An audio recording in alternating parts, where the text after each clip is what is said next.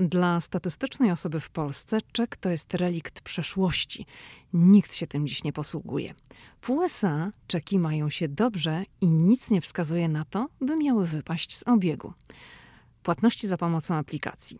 No cóż, można, ale no właśnie, nie wszędzie i nie zawsze.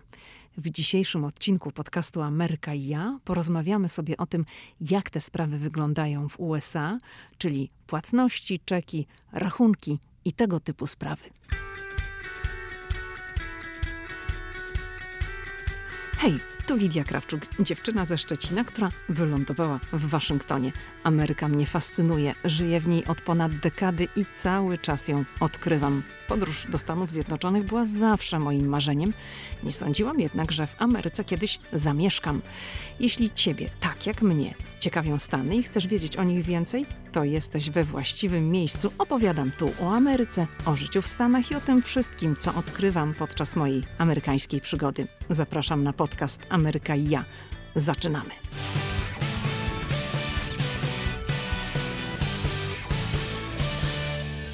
Dzień dobry, hello. Ten odcinek podcastu, 55, to odcinek na życzenie. Przy okazji bardzo miłej recenzji w Apple Podcast, bardzo dziękuję rzecz jasna, pojawiła się również sugestia, bym opowiedziała o nasyceniu informatyką i elektroniką życia zwykłych ludzi. Lecz mężczyzna, zakładam, że napisał to mężczyzna, dlatego że podpisał się dziadek Dudu, poprosił, bym nie skupiała się na cytat młodych i bystrych w temacie klikania, ale również na tych starszych. Bym opowiedziała o formach płatności, o tym, czy papierowe czeki bankowe są jeszcze stosowane, o biletach, jak można zapłacić w różnych miejscach. I pomyślałam sobie, że to jest dobry temat, zarówno dla osób, które planują podróż do Stanów Zjednoczonych, oczywiście jak już skończy się sytuacja z COVID-em, tak, bo nagrywam ten podcast w sierpniu 2020 i nadal z Europy do Stanów Zjednoczonych turystycznie sobie polecieć nie można. Ale zakładam, że dla tych osób, które planują taką podróż w przyszłości, to będzie dobry temat ale również dla osób, które po prostu są ciekawe, jak to wygląda w Ameryce. Ok, zatem zacznijmy od tego, że to codzienne życie w USA wcale nie jest aż tak bardzo przesycone elektroniką. Jasne, że jeżeli ktoś chce, to może. Oczywiście, że to też dużo zależy od tego, gdzie człowiek pracuje, w jakim środowisku się obraca i tak dalej, ale bez przesady. No to po kolei. Zacznijmy od tego, że systemy płatności, takie możliwości są w Polsce na bardziej zaawansowanym poziomie niż w Stanach Zjednoczonych. I wiem, że pewnie część słuchaczy robi teraz oczy jak 5 złotych. Jak to? W Polsce lepsze niż w Ameryce? Ostatnio um, u mnie na koncie na Instagramie pojawił się taki komentarz przy okazji no, pisałam tam, um, było zdjęcie i, i, pisałam o podcaście na temat 14 super rzeczy w Stanach. I Wojtek, który mnie obserwuje na Instagramie, dopisał kilka swoich ulubionych rzeczy, ale dołożył też to, co jego irytuje w Stanach Zjednoczonych i napisał tak. W transakcjach bezgotówkowych Polska jest o jakąś dekadę do przodu. W Ameryce nie ma takiego prostego patentu jak choćby Blik, nie ma też aplikacji typu Orlen Pay. Ok, no to zacznijmy od metod płatności. Na pierwszym miejscu w Stanach Zjednoczonych są karty kredytowe i debetowe. Oczywiście płaci się też tutaj gotówką i czeki są nadal tutaj bardzo szeroko stosowane. Ktoś mnie zapytał, jak to jest e, na Facebooku, ktoś mnie zapytał, jak to jest Apple Pay i Google Pay w Stanach Zjednoczonych. I to jest tak, tego nie ma w każdym sklepie. I to nie jest tak, że za pomocą tej formy płatności można sobie zapłacić wszędzie. Nie. I jeśli na przykład przyjedzie się z Polski, to też zależy, karta jakiego banku jest pod tę usługę podpięta. Trzeba to sobie sprawdzać przed wyjazdem, czy to po prostu będzie działać. Ale chciałabym zatrzymać się na chwilę przy czekach i poświęcić im trochę więcej czasu, no bo w Polsce, jak wiadomo, czeków się nie stosuje już, to jest relikt przeszłości. Znaczy, może tam gdzieś się stosuje, ale one nie są w takim powszechnym obiegu jak, jak w Stanach Zjednoczonych. Natomiast właśnie w Ameryce e, stosuje się je bardzo szeroko I ja sama muszę pilnować, żeby te czeki mieć, ponieważ nigdy nie wiadomo, kiedy będą mi potrzebne. Choć tak na co dzień ich nie używam, lecz niektóre instytucje wymagają czeku jako formy płatności i czasem jest to jedyna forma. I zaraz podam przykłady. Na przykład, przez długi czas to była jedyna forma płatności za czynsz w budynku, w którym my mieszkamy. Można było zapłacić tylko i wyłącznie czekiem. Jak zaczęliśmy nasze życie w Stanach, to tylko czek wchodził w grę. Gdzieś myślę, że od dwóch lat na szczęście już można płacić elektronicznie, można płacić przelewem ale wcześniej nie. I dlaczego mówię na szczęście? No to już nawet nie chodzi o to, że to jest bardziej wygodne, tak? Chodzi o coś innego. Na przykład, jak my wyjeżdżaliśmy do Polski, załóżmy na święta, i nasz wyjazd był, no gdzieś tam 18 grudnia, załóżmy, czy tam 17, no nieważne. Czek za mieszkanie należało dostarczyć do piątego każdego następnego miesiąca. I musieliśmy pamiętać i pilnować, żeby przed wyjazdem mm, dostarczyć czek, dlatego że jeżeli wracaliśmy z Polski, nie wiem, 7 stycznia na przykład po 5, to jeśli czek nie pojawił się w terminie w biurze, to była kara w wysokości 300 dolarów. Także zawsze pilnowaliśmy tego, o Boże, czy ten czek. Pamiętałeś czek? Pamiętałeś? Tak, tak, był czek. Zostawiliśmy czek. I mimo, że, że do płatności było jeszcze tam trzy tygodnie, to już musieliśmy ten czek zostawić, dlatego żeby potem nie płacić kary. A odkąd e, jest e, możliwość zrobienia przelewu przez internet, no to nie ma już żadnego problemu, bo można mm, taki przelew zrobić e, no już gdziekolwiek się jest, tak? Jak jesteśmy w Polsce, no to możemy go zrobić w Polsce. Także to naprawdę jest duże, duże udogodnienie. Ok, gdzie jeszcze są stosowane czeki? Na przykład podatki do Urzędu Skarbowego. No można też rzecz jasna zapłacić elektronicznie, można przelewem.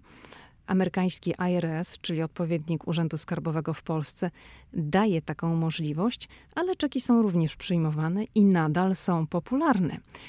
No one są popularne zwłaszcza jeżeli na przykład rozliczenie robi ci biuro rachunkowe i wyliczy konkretny podatek do zapłaty, to wtedy informuje, że trzeba wysłać do Urzędu Skarbowego czek na taką i taką kwotę.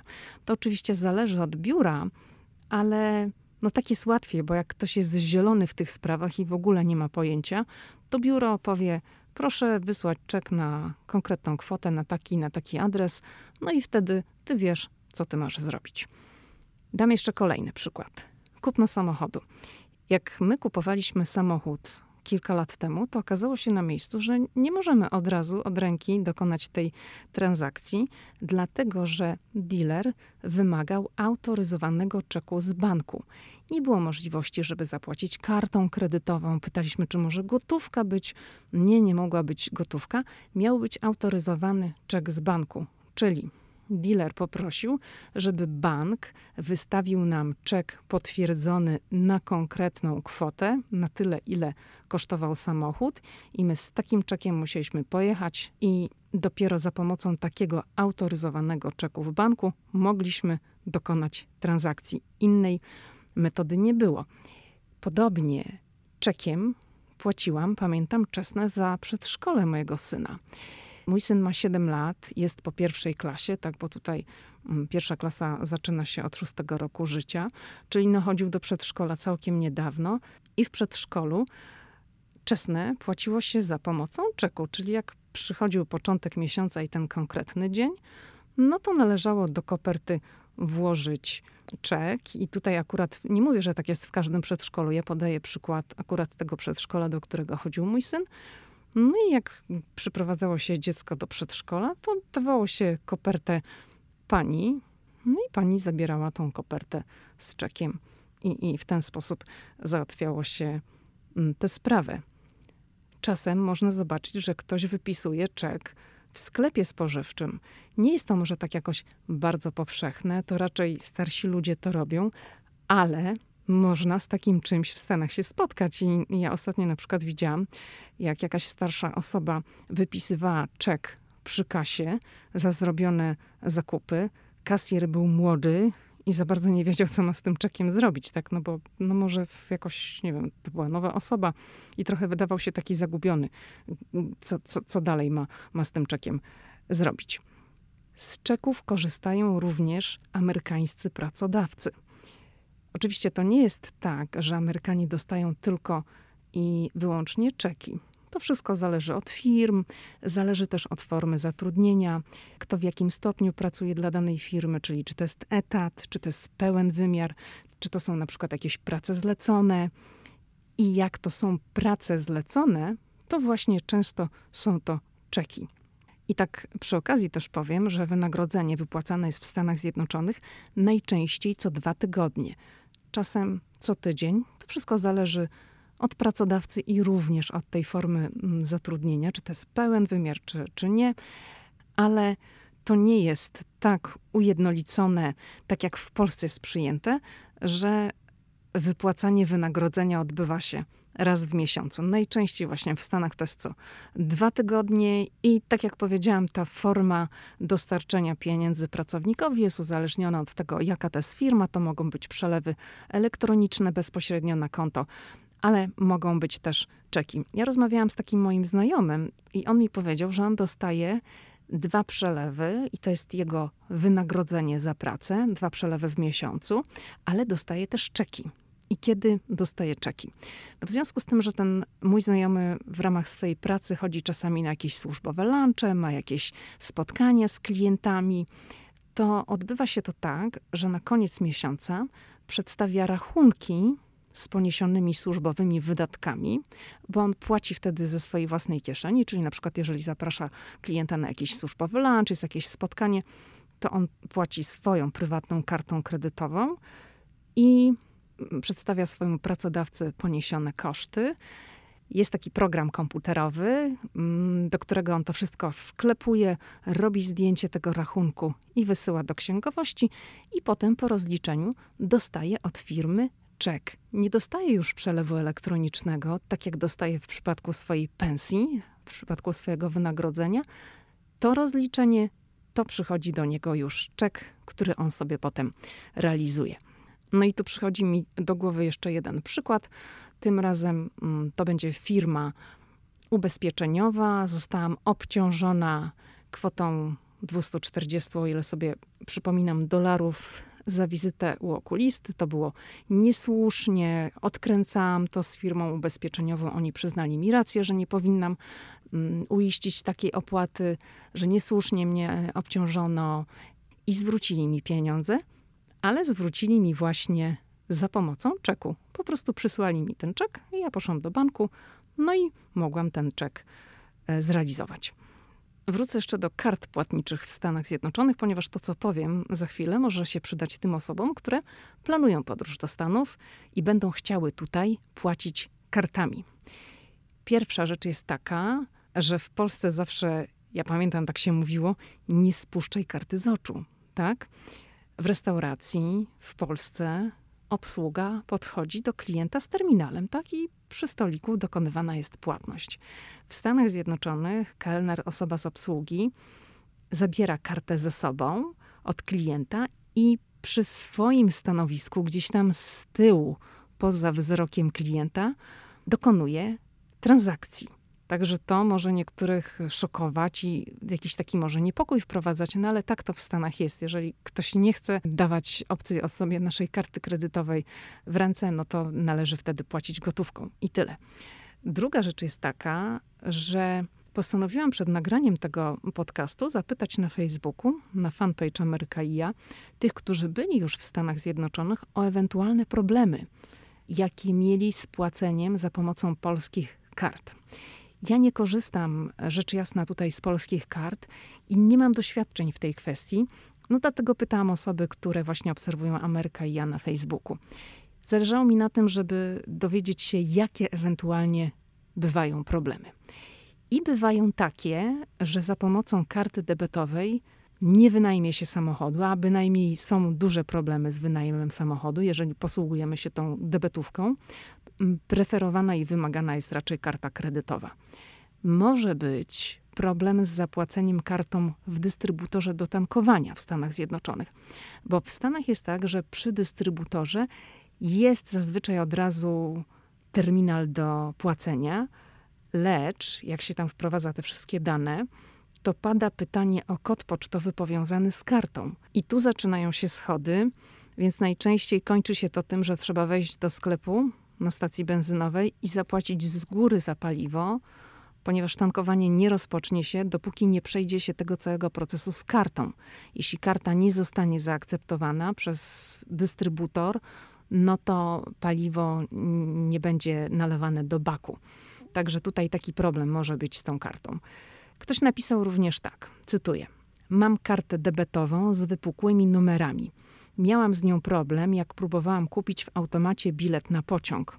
Odrzucało kartę, dopóki nie zaznaczyłam opcji, że jest to karta kredytowa, mimo że nie jest. I wtedy przeszło. No ale to dobrze sobie zapamiętać. Tak jak nie przechodzi, a jest wypukła, to trzeba zaznaczyć, że to jest kredytowa, nie debetowa i przejdzie. I to nie był jedyny komentarz tego typu. Inne osoby też tak właśnie postępowały i, i wtedy to działało. Ogólnie z tej dyskusji na Facebooku wynika, iż jeżeli ktoś miał problemy, to częściej te problemy były z kartami debetowymi.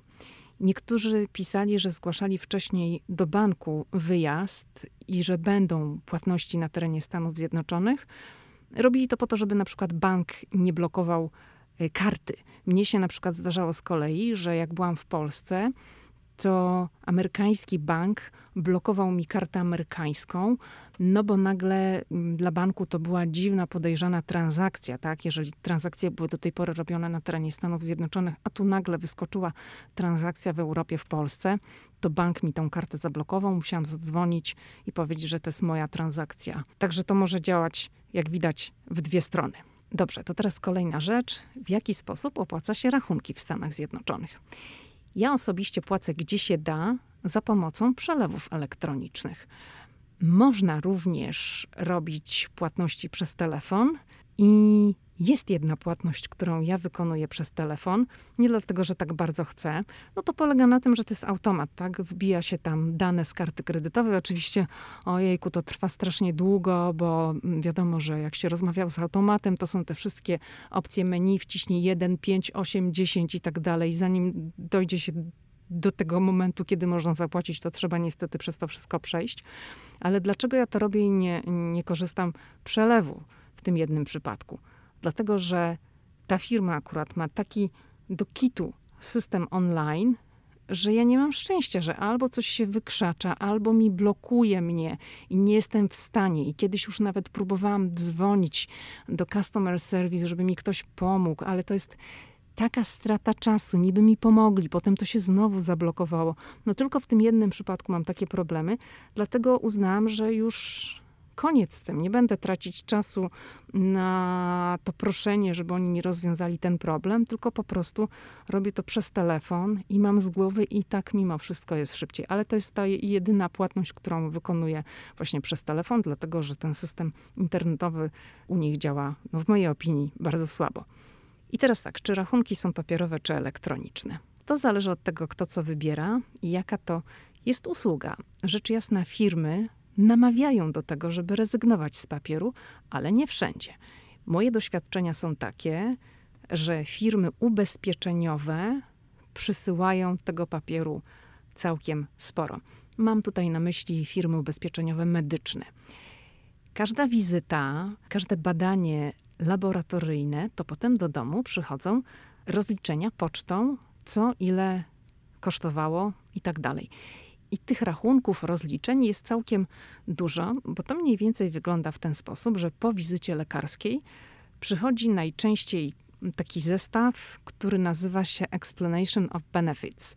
Czyli to jest taka suma kosztów usługi medycznej i o tym, ile ciebie to kosztowało, ile firma medyczna za to zapłaci i to ma ci pokazać, no jak ty bardzo skorzystałaś, bo masz ubezpieczenie e, medyczne.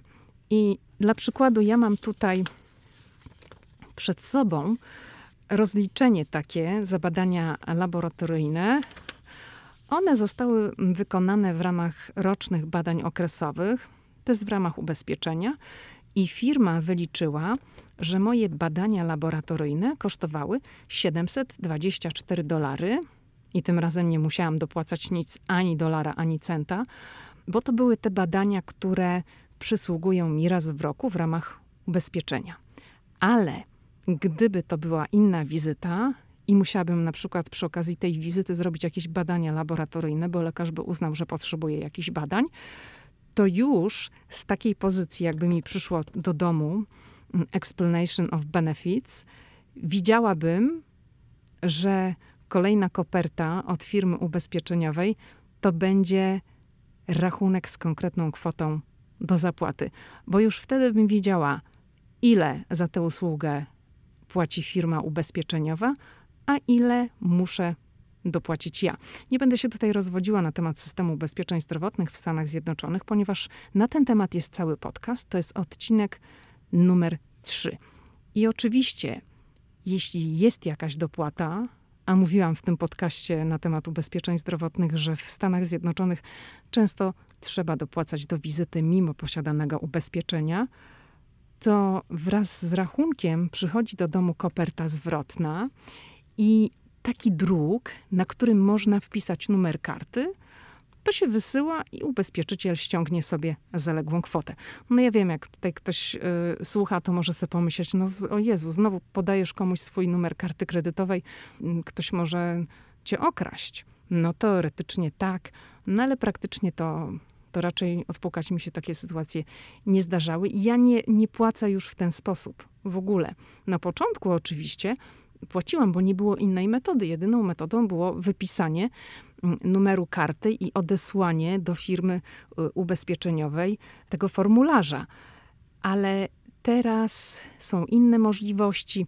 Jak przychodzi taki druk, to tam jest zaznaczone, że można zapłacić przez internet. Podana jest strona internetowa i na przykład kod transakcji, tak? I po wklepaniu numeru kodu wyskakują wszystkie dane, także tam trzeba tylko wpisać numer karty kredytowej. Tak się dzieje w przypadku właśnie takich transakcji, które to są takie transakcje przez pośrednika, powiedziałabym. On na przykład idzie się na badanie laboratoryjne i badania laboratoryjne wykonuje jakiś podwykonawca i to jest przepływ tej całej papierologii między tym podwykonawcą, laboratorium, a firmą ubezpieczeniową i no i wtedy właśnie klientowi e, udostępnia się taki kod i można uiścić e, rachunek. No bo jeżeli opłaca się ubezpieczenie co miesiąc, no to wtedy to ubezpieczenie opłaca się na bazie tego systemu informatycznego, który, z którego korzysta dana, dana firma ubezpieczeniowa.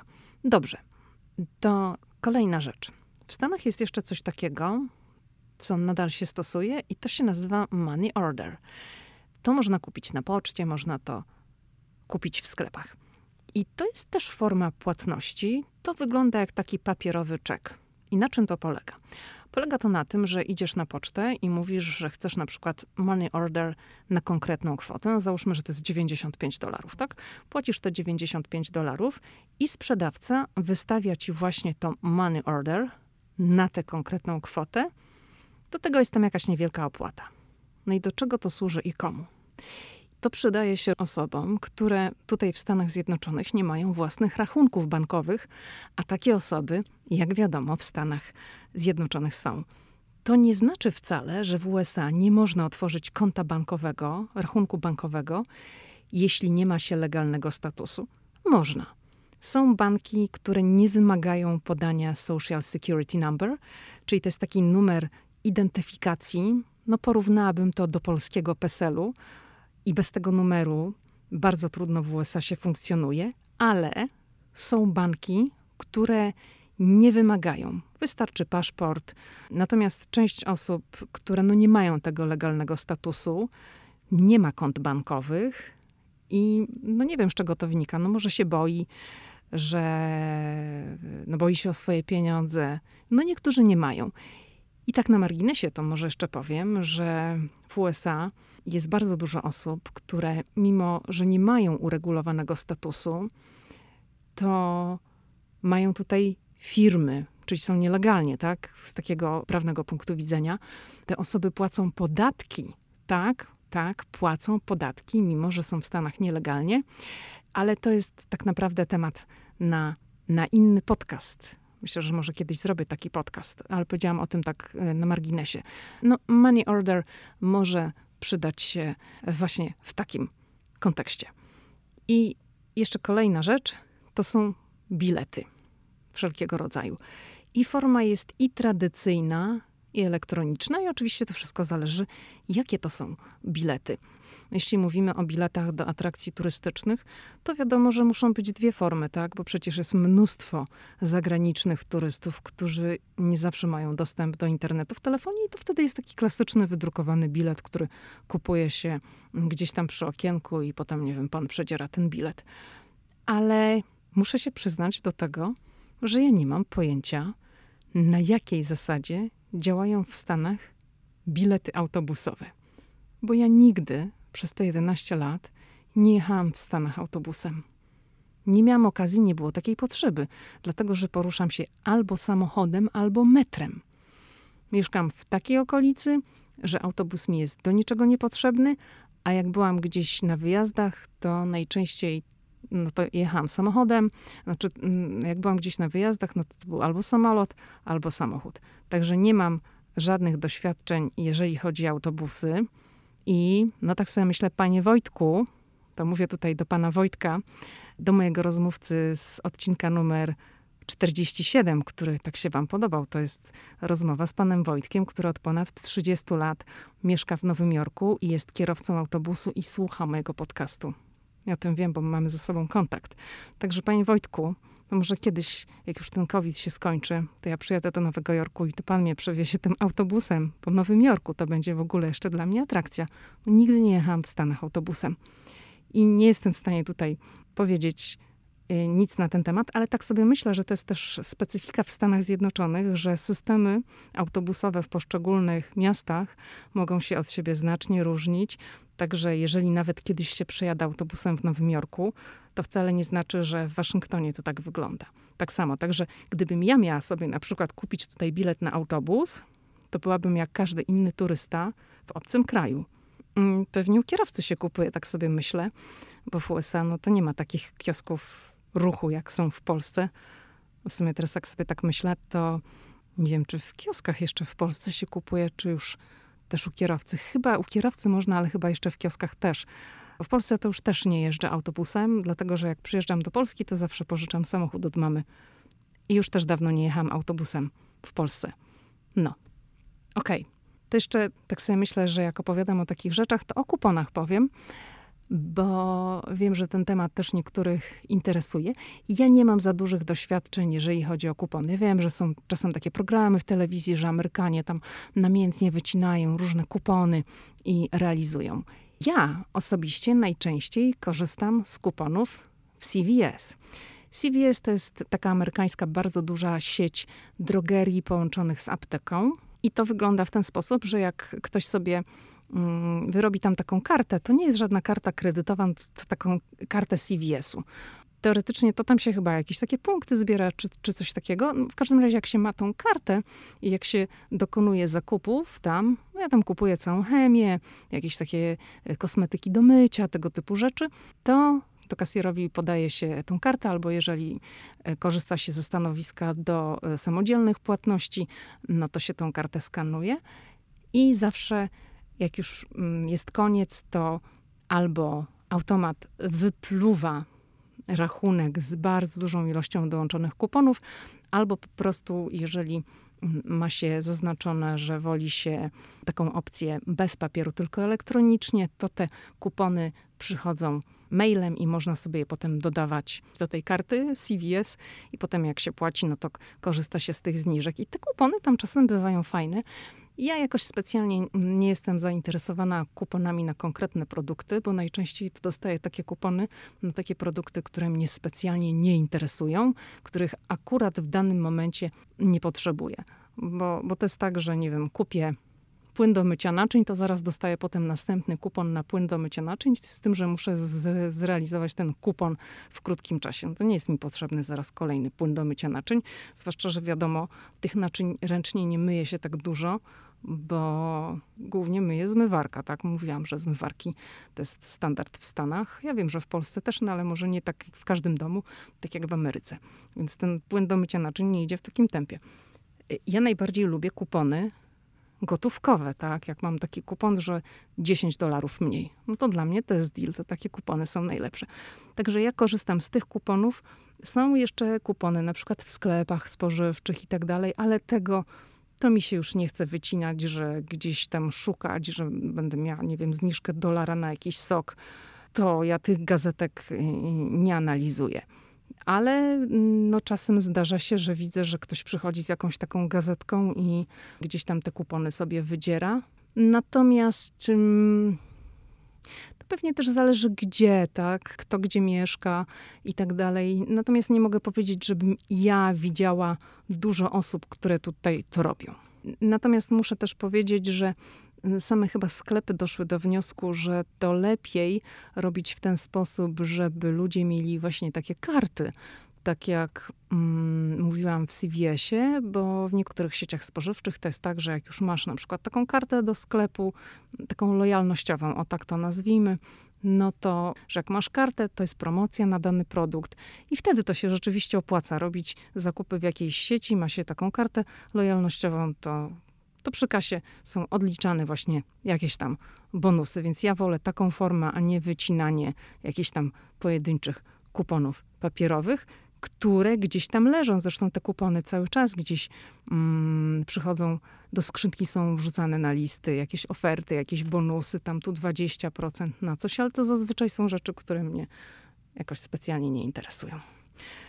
Okej, okay, no to będzie chyba tyle, co na dzisiaj przygotowałam w podcaście.